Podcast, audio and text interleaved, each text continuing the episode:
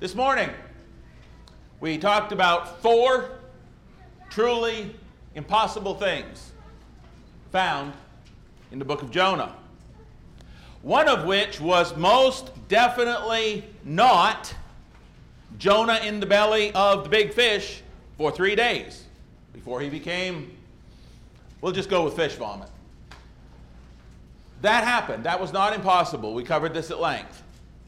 The four impossible things we did find and discuss in the book of Jonah, things which are typically kind of overlooked or at the very least overshadowed by the story of the big fish, were that it is impossible, number one, to run away from God. Number two, it is impossible to change God's commandments, even when we don't want to obey them. Number three, it is impossible for God to change his character. And number four, it is impossible to please God without a godly love and concern for those lost in sin. Tonight is going to be the, the second part, as it were, or the second sermon, very similar sermon in this little installation on Jonah. It's going to serve as our sequel. We are going to take a look at seven astonishing things that we find in the book of Jonah. Seven astonishing things that we find in the book of Jonah. Now, there will be some overlap because some of those things that are impossible, or better yet, if we flip that around, are possible because of the impossibilities, are also amazing. For example, this first one. The first astonishing really amazing thing that I would like to point out tonight, which gets overlooked. It's, it's very close to this morning's first point, which was it's impossible to run away from God. And, and tonight's first point, relevant to that, is the amazing thing that a man who knew God and therefore had to have known that God was everywhere still tried to run from him. It's kind of an expansion of this morning's the thing in this book that really reaches out and, and, and, grabs you when you stop and think about it, one of the things is Jonah knew God. He wasn't a pagan. He wasn't somebody who'd never heard of God. He wasn't somebody who hadn't experienced God's mercy. We know that from the prayer in chapter 2 where he thanks God for the deliverance that he got. This wasn't a man unfamiliar unacquainted with who God was. He knew who God was. And it's amazing, therefore, that a man who knew God as he did still thought he could run from him. Jonah knew that all creation was created by God. He knew that. And he knew that all creation remained under the watchful eye of God. Chapter 1 and verse 9. And so just follow along with me in, in chapter 1, beginning at verse 1 and reading through verse 10. It says, now the word of the Lord came to Jonah, the son of Amittai, saying, Arise, go to Nineveh, that great city, and cry out against it, for their wickedness has come up before me. But Jonah arose to flee to Tarshish from the presence of the Lord. He went down to Joppa, found a ship going to Tarshish, paid the fare, went down into it to go with them to Tarshish from the presence of the Lord. But the Lord sent out a great wind on the sea, and there was a mighty tempest on the sea, so that the ship was about to be broken up. Then the mariners were afraid, and every man cried out to his God, threw the cargo that was in the ship into the sea to lighten the load. But Jonah had gone down into the lowest parts of the ship, had lain down, and was fast asleep. We covered those verses pretty, pretty in depth this morning, so I'm not going into them again tonight. I want to move on from there. So the captain came to him, and he said to him, what do you mean, sleeper? Arise and call on your God. Perhaps your God will consider us so that we may not perish. These were polytheists. These were people that believed that every nation had its own God and whatever God you had was fine, and there were all different kinds of gods and ways and all of that. And unfortunately, that idea has permeated modern day America, but we will move on. And they said to one another, Come, let us cast lots, that we may know for whose cause this trouble has come upon us. So they cast lots. Lots fell on Jonah. They said to him, Please tell us, for whose cause is this trouble upon us? What's your occupation? Where do you come from? What is your country? Of what people are you? And you can, as you read that, you can almost picture all these sailors just throwing questions at him. It wasn't like an orderly, my turn, can I get one in? It was just throwing these questions at him more than likely. So he said to them, look, look at his confession. He says, I am a Hebrew and I fear the Lord, the God of heaven who made the sea and the dry land. Then the men were exceedingly afraid and said to him, Why have you done this? For the men knew he had fled from the presence of the Lord because he had told them. Really, Jonah? You fear him? He tells you to go somewhere and you say, I'm going the other way. Really? This would be this would be akin to confessing to somebody that you are a Christian after they come home and find out that you had broken into their house to steal their stuff. That, that, that's pretty much what this comes down to. And we kind of laugh at that and say, really? But that, that's what Jonah, here's Jonah confessing to know God when he's running from obedience to God. The irony, the hypocrisy, if you will. It, it, it's amazing. Jonah, in his pride or rebellion or, or resistance to God, whatever you want to call it, had apparently convinced himself that he could somehow flee from God's presence, even, even knowing God. He, he said in Jonah 4 and verse 2 that he knew God. Even knowing God, he had to have known that he couldn't. And, and we touched briefly on this this morning. But I want to go a little further. Jonah, as an Israelite who knew God, lived about 200 years or so, between 100 and 200 years, as I alluded to this morning, after David. Now,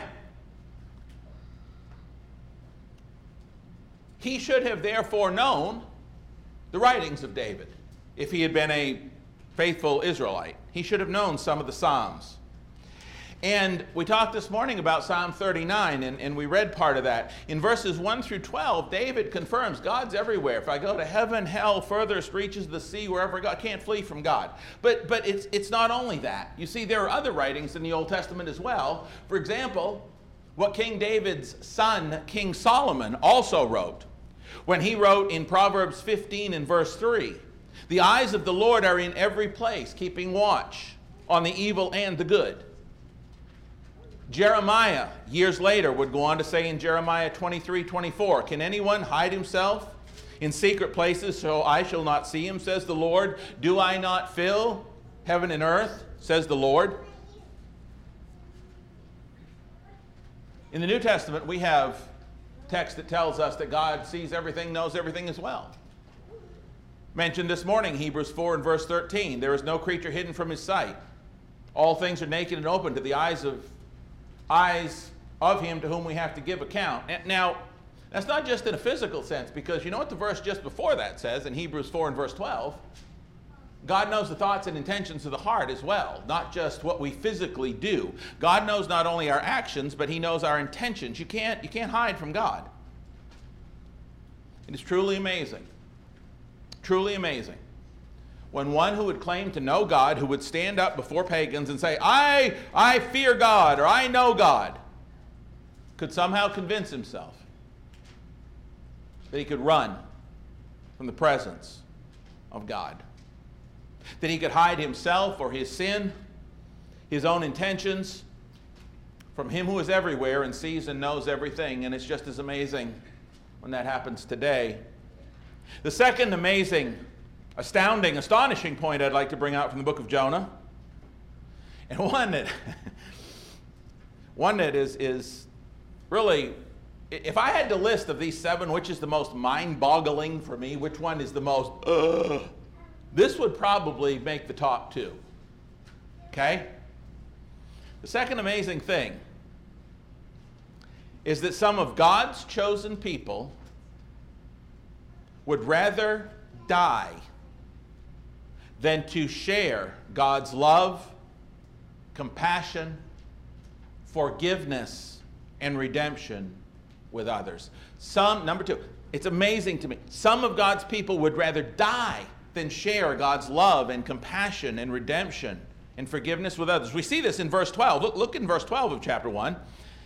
They had asked him, What are we going to do about this? And, and he says to them in chapter 1 and verse 12, Pick me up throw me into the sea. Then the sea will become calm for you, for I know that this great tempest is because of me. Throw me in and let me die. Now, think a minute. Would it have not, if he was really considering at this point just truly repenting and, and going to share God's love and forgiveness, wouldn't it have been just as easy to have said, I will pray to my God, turn the ship around, he will save us, take me back to land, and I will go do what God told me to do? Wouldn't that seem like a reasonable alternative rather than throw me into the sea and let me die? But what's he say? Throw me in. The thought of going back apparently isn't in his mind at this point in time. To me, it would be like, you know what, God, I've messed up. To, to, many of us, probably all of us, God, I've messed up, and, and I'm, the, I'm the problem here. And so let me, let me pray to God, take me back, and I'll do what God told me to do. Not Jonah. Throw me overboard. And we, we see this idea that he would rather die than to share God's love and compassion repeatedly come out in the book of Jonah. It's not just this once. Look in chapter 4. Look at verse 3 and 4. He says, Therefore, now, O Lord, please take my life from me. It is better for me to die than to live. The Lord said, Is it right for you to be angry? See, Jonah was angry. Why? Because the people had responded positively to God's love and compassion. He couldn't live with that. He says again down here in chapter 4 and verse 8, same thing. Or, or it says approximately same thing. It happened, the sun arose, that God prepared a vehement east wind. The sun beat on Jonah's head so that he grew faint and he wished death for himself. It's better for me to die than to live. It seems like at every corner, that that he's just he's struggling so much with God's love and forgiveness for the people of Nineveh that he's always saying, you know, do away with me and have it over with.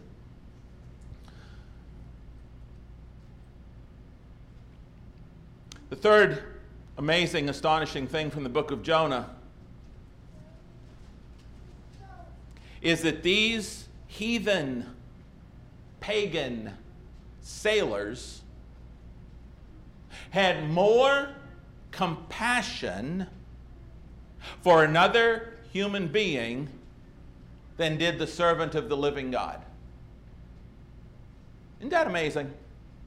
These pagan sailors had more compassion for another human being than did the servant of the living God. Notice in chapter 1, verses 5 and 6, the sailors were heathen, while Jonah, verse 9, was a Hebrew.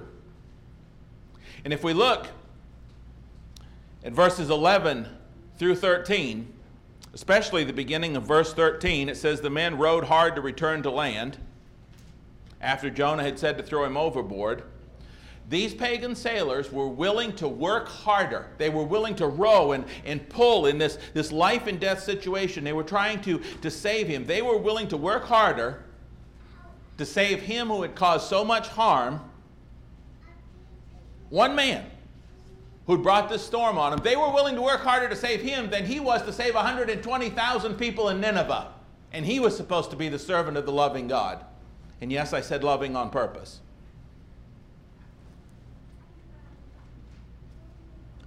When people who do not know our God extend more compassion and work harder to ease the pain of others then we as servants of the living God, something just don't seem right. There's a problem.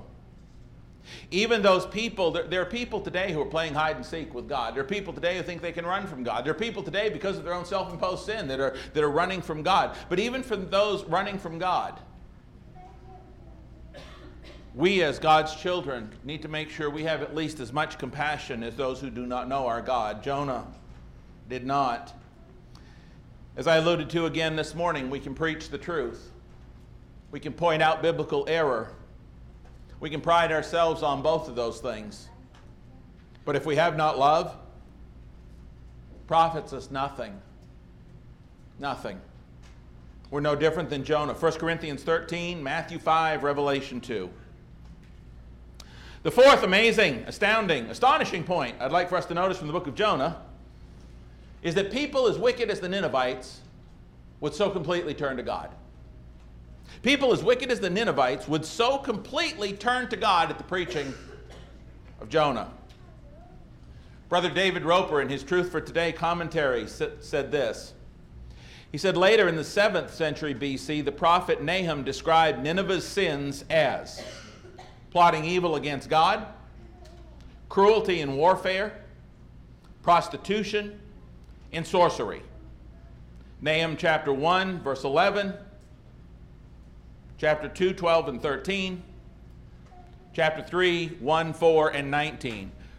While after this, after they've repented at the preaching of Jonah, they have gotten back into their sins, and these are the type of sins that they had been engaged in. And it is amazing that people that were engaged in those types of sins would so completely turn at the preaching of Jonah. That is amazing. Brother Roper also went on to point out that the Hebrew word for wickedness, which God used to describe the Ninevites in Jonah 1 2, where in Jonah 1 2 it says, Arise, go to Nineveh, that great city, cry out against it for their wickedness. That word right there in the Hebrew is the same word that God used to describe the wickedness of the world just before he destroyed it with a flood in Genesis 6 and verse 5, the story of, Noah.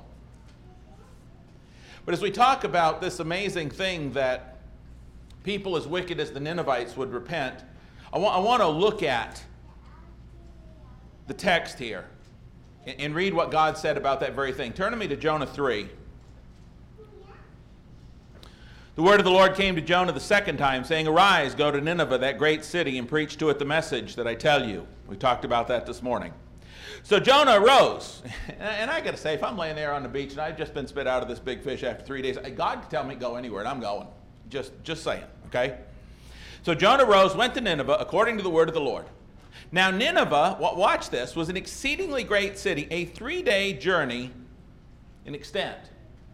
Little bit of note here, just in case you're talking to somebody and they say, well, ar- archaeologists have unearthed this and it wasn't that big. The main city itself wasn't all that, but what they believe is a lot of little cities around there were included in that. Like you say, New York City, what are you talking about? We're talking about Queens, you're talking about White Plains, you're talking about the Bronx, you're talking about all these little uh, places. Maybe if you're talking to Tulsa, you take in Jenks and you take in um, places like that around Tulsa. So when we talk about Nineveh, that great city, the city proper wasn't that big, but when you put all of all of the little outlying, all that area together, yes.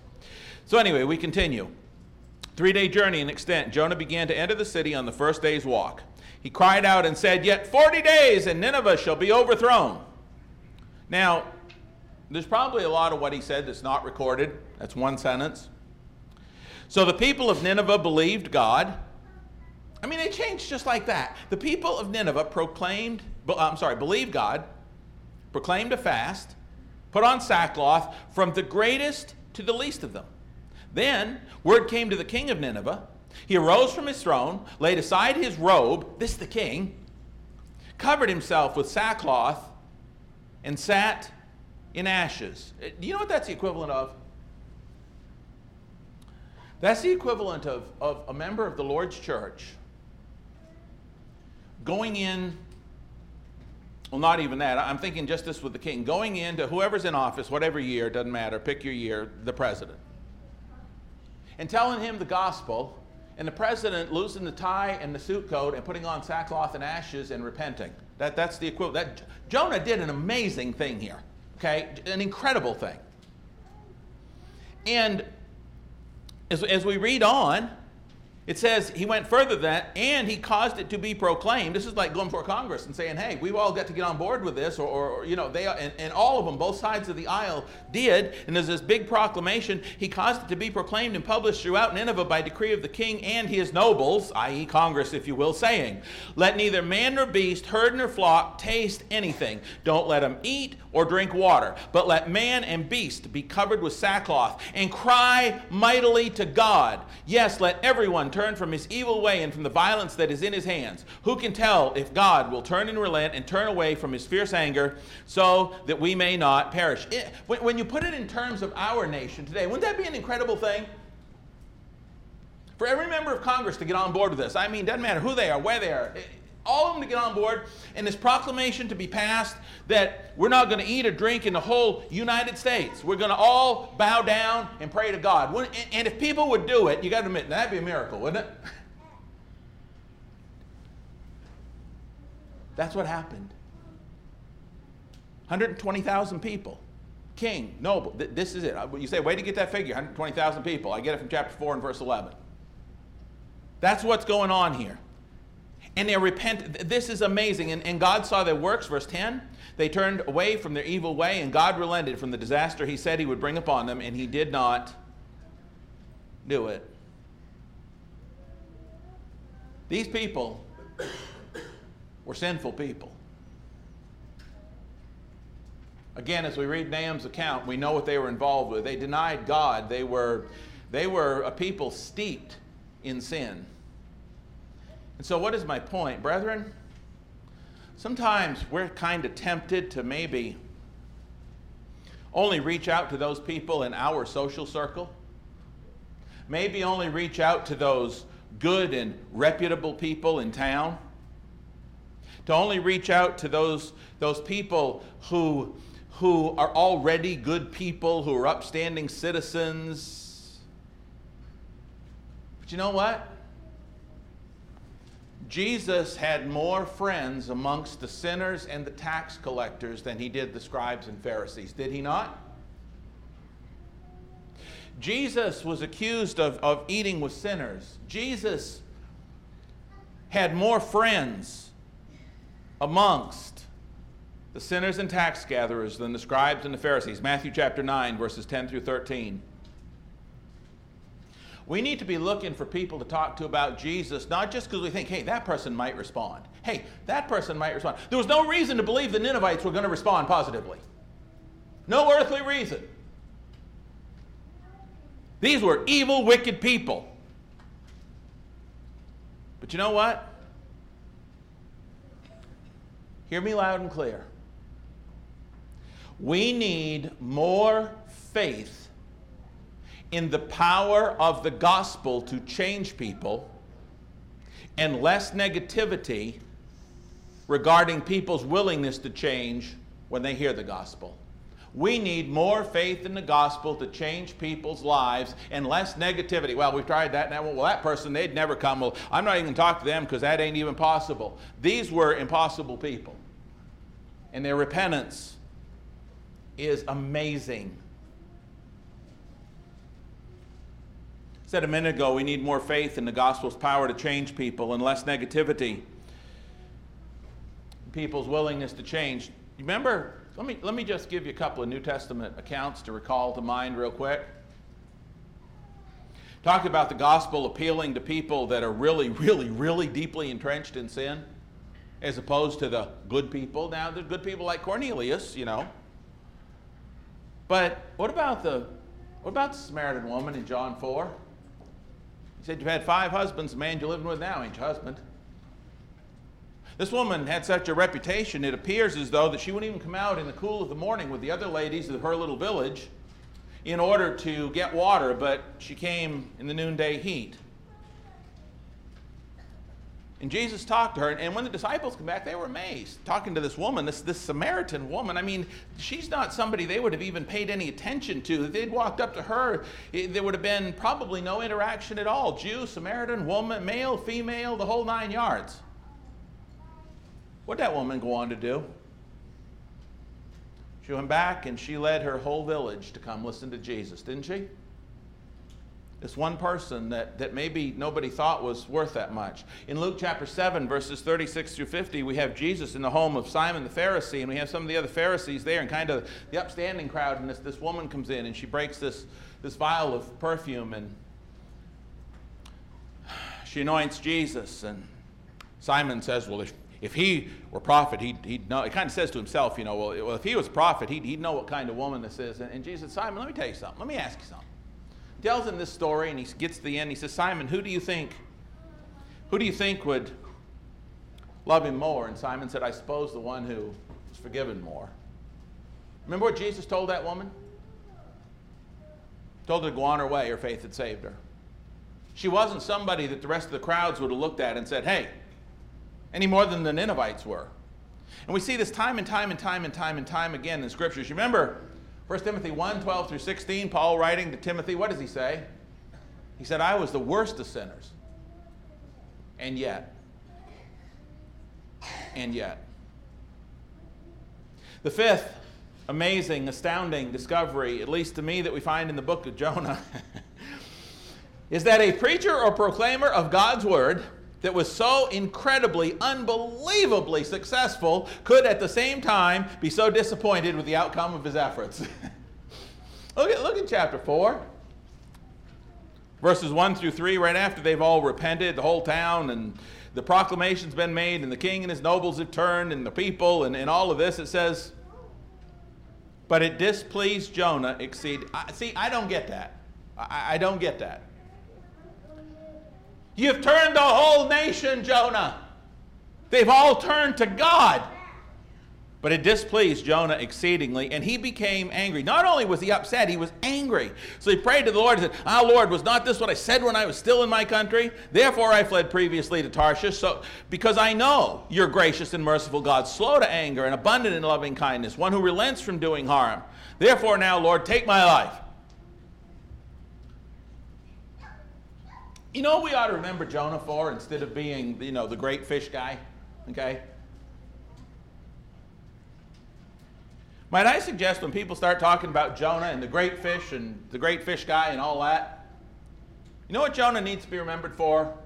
More so than that?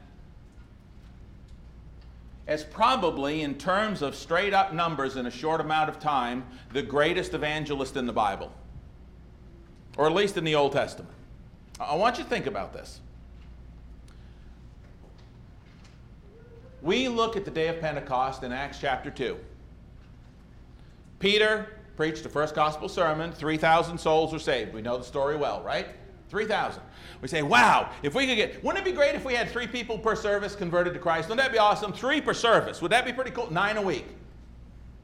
Right? That'd be good, right? Peter had 3,000 on one day. Huh?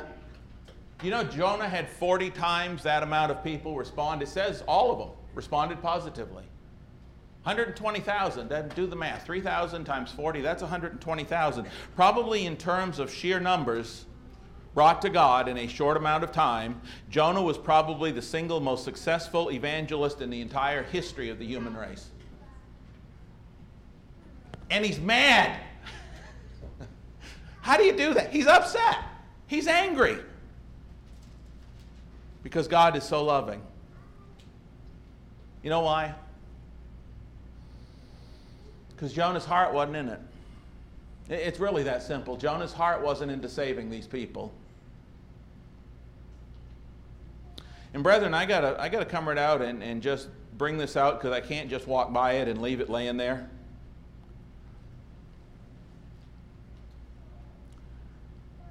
I think sometimes this is the problem when we have to drive people to evangelize.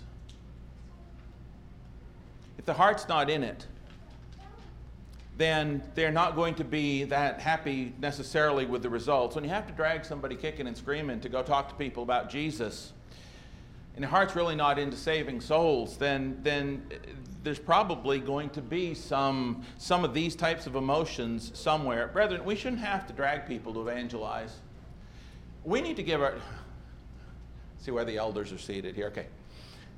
We need to give our elders problems. Now, before you hear me out, hear me out.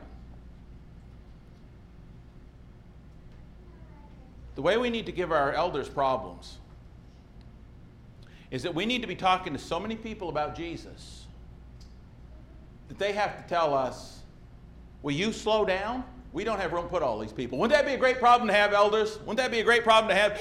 Got to, got, to, got to stand up front and make an announcement and say, hey, hey, hey, hey, hey, you guys talking to Jesus, great, but we got no place to put them. That's what John, 120,000 people. Wow. And he's mad. Unbelievable. Yeah, that's amazing. You see, if our heart is truly in it, we shouldn't be able to be shut up or shut down or stop from talking to others about what the Lord has done for us. Acts chapters 4, 5, and 6. that leads me into our sixth astonishing point that I want to mention from the book of Jonah. Jonah. Jonah. Jonah. And that is that a man who knows God can have his priorities so messed up. At the root of Jonah's problem was a lack of appreciation and understanding for the love of God. If only, and I've said this before here, if only we could just, if God could somehow take us to the very brink of hell itself and, and allow us to, to, to look in and, and see what eternity is going to be like in that place, I think that we would have a whole new appreciation for Jesus, what he's done for us, for the souls around us. Jonah seemed to have this lack of appreciation and understanding of the always available love of the Lord. And if we could just see people like Jesus does, Matthew 9, 35 and 6, not sure we could be stopped from telling people about him. But, but too often today, instead of like in the first century where the disciples turned the world upside down with their preaching. Sometimes it's not the world we turn upside down. Sometimes with us, it's our priorities, like Jonah's priorities, that we stand on their head and turn upside down. Because everything else in the world is more important than telling somebody about Jesus. Jonah, uh, Jonah was ready to let 120,000 people perish. Jonah was willing to let 120,000 precious souls perish forever. That was fine with him. That would be great. But don't you mess with his personal comfort because that really get him upset. You know that's exactly what happened? That, that's who Jonah was. 120,000, oh Lord, I didn't want to come here in the first place. Let them go. Let them perish. I don't care. I'd prefer it that way. Oh, but don't mess with my personal comfort. Now you're going to upset me. You see, that's kind of what happened here. When you mess with somebody's personal comfort, look out. Chapter 4, verses 4 through 11. Lord said, Is it right for you to be angry? Jonah went out of the city and sat on the east side of the city, and there he made himself a shelter and sat under it in the shade till he might see what would become of the city. See, Jonah here, it implies, is still waiting to see what God's going to do. Maybe God will still cause them to perish. Maybe he won't. But, but Jonah's still kind of, well, I wonder what he's going to do. And the Lord God prepared a plant, made it come up over Jonah that it might be shade for his head to deliver him from his misery. So Jonah was very grateful for the plant. Oh, he's so grateful for this plant because it makes him comfortable, it delivers him from his misery. But as morning dawned the next day, God prepared a worm, and it so damaged the plant that it withered. And it happened when the sun rose, God prepared a vehement east wind, and the sun beat on Jonah's head. He wasn't comfortable anymore. So that he grew faint and he wished death for himself. He said, It's better for me to die than to live. Jonah was fickle. Would you, would you agree that Jonah was a little bit fickle? God said to Jonah, Is it right for you to be angry about the plant? And he said, It's right for me to be angry even to death. But the Lord said, You had pity on the plant for which you've not labored, nor made it grow, which came up in the night and perished in the night. Should I not pity Nineveh, that great city in which are more than 120,000 persons who cannot discern between their right and their left and much livestock? It really irked Jonah when his personal comfort was at stake that next day. That got him. But people perishing in those numbers were no big deal. Brethren, the church of our Lord is not primarily about personal comfort in this life. We got to get that. The church isn't about being comfortable. Matter of fact, if you're really, really comfortable, then probably there's a problem because that's not what the church is about. Yes, to comfort us in our problems, yes, don't get me wrong, but, but if every challenge that you hear from the Word of God, whether it be in Bible class, whether it be in, in a sermon, if, if you're being challenged the way you ought to be challenged, you're not always going to be comfortable with what's said. That's just the way it is. We're here to learn to live better and differently. Is that right? We're here to learn to live for God instead of ourselves, and sometimes that means a, a little challenge. You know that passage that we often use in 2 Timothy? Have you noticed? How that's not about comfort? 2 Timothy 3, if you would please. Very familiar text. We use it a lot, but, but I want you to notice a few terms. speaking of personal comfort, 2 Timothy 3 16 through chapter 4 in verse 2. All scripture is given by inspiration of God and is profitable for doctrine, for reproof, for correction, for instruction in righteousness.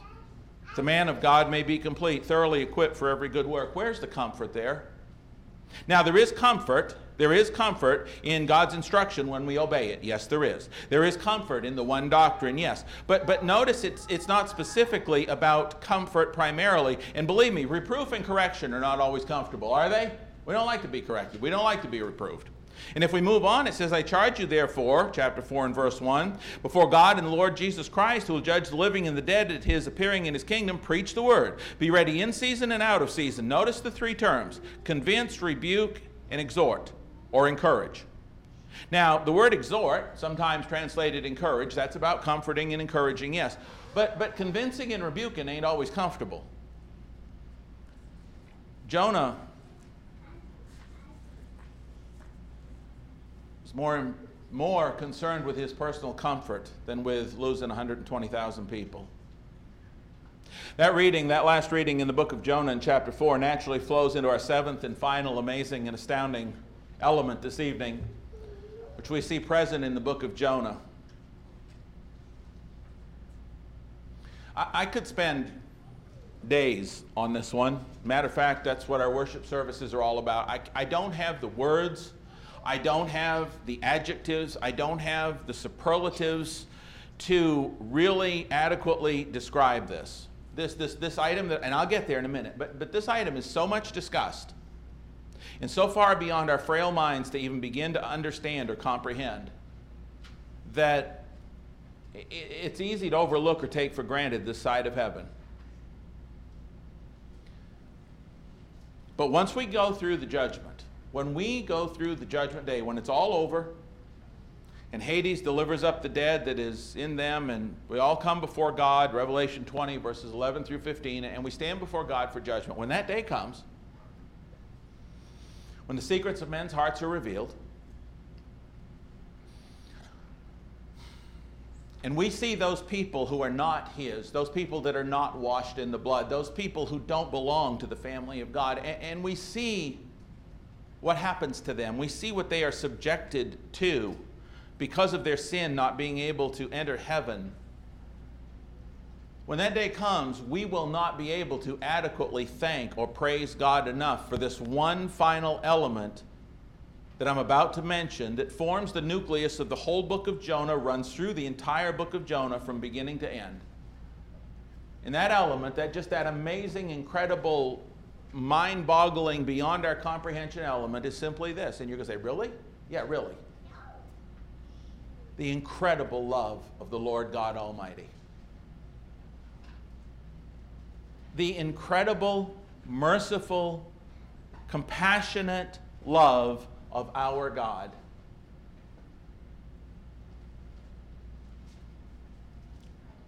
God is the creator of the universe. God can say and do anything he wants anytime he wants to do it. Matter of fact, he can't do it anytime he wants to because he operates above time. so I'm not sure how to put that, but anyway, God is almighty and, and he can do whatever, whenever, however, and, and he keeps his word. But, but one of the, the, the greatest thing here, the amazing, astonishing, uh, mind blowing thing here is God's great love and his patience for all mankind, no matter how evil, no matter how awful, no matter how sinful, no matter how much we might try to run away from him. God's love throughout this book is incredible. It is seen in his love for the Ninevites, these people that were into all those sins I mentioned earlier from the book of Nahum, and, and what God was willing to do to make sure they got the message. God could have just written them off, but he didn't. And, and when Jonah said, I don't want to go, I'm going to Tarshish, God could have said, well, if he'd been any other God, he could have said, well, you know what? They're an evil people anyway, but that's not who God is. We, we can't change God's character. The love of God is seen in his love for the Ninevites and what he was willing to do to make sure they got the message. And, and from the beginning of his interaction with Jonah right through the end of the book, God's great love, that amazing, astonishing, just unbelievable love is there. Listen, in chapter 4, Look at his patience, like, like with a little child that doesn't understand. He's the creator of the universe. He doesn't have to do this with Jonah. But it's simply because of who he really is as God that he does. He, he, he reasons with his creation. He, he reasons with a mere mortal man who's angry and displeased because he knows God's love is this incredible thing that he just can't, he doesn't want to share with others. And, and he knows that. And, and, and God, instead of saying, okay, that's it, boom, you're done, what does God do? In his great love, God says, do you really think you need to be angry? He's reasoning him, with him like you would a child. Do you really think you ought to be angry, Jonah? Jonah, let me give you an illustration, explain to you what I've done. It wasn't enough that he sent a great fish to bail him out. It wasn't enough that he loved him enough not to just let him drown in the sea. Now he's talking to him and explaining step by step, and the plant grows up. And he said, he said after the plant died, he said, Jonah, you had pity on the plant, verse 10, chapter 4, for which you've not labored, etc., etc. Shouldn't I pity Nineveh? He's, he's willing to teach slowly like you would a, a, a two year old. What an incredible God. What incredible love. He doesn't have to do that, but yet he has to do that because that's who he is.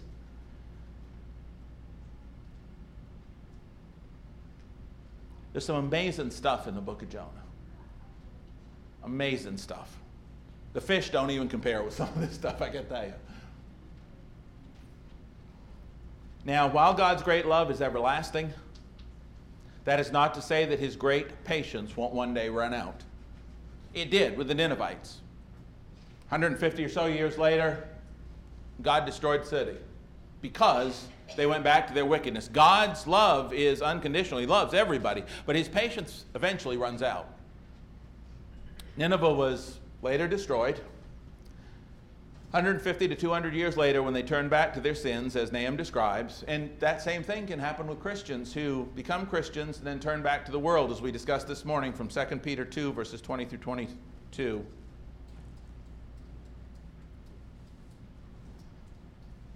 In a negative sense,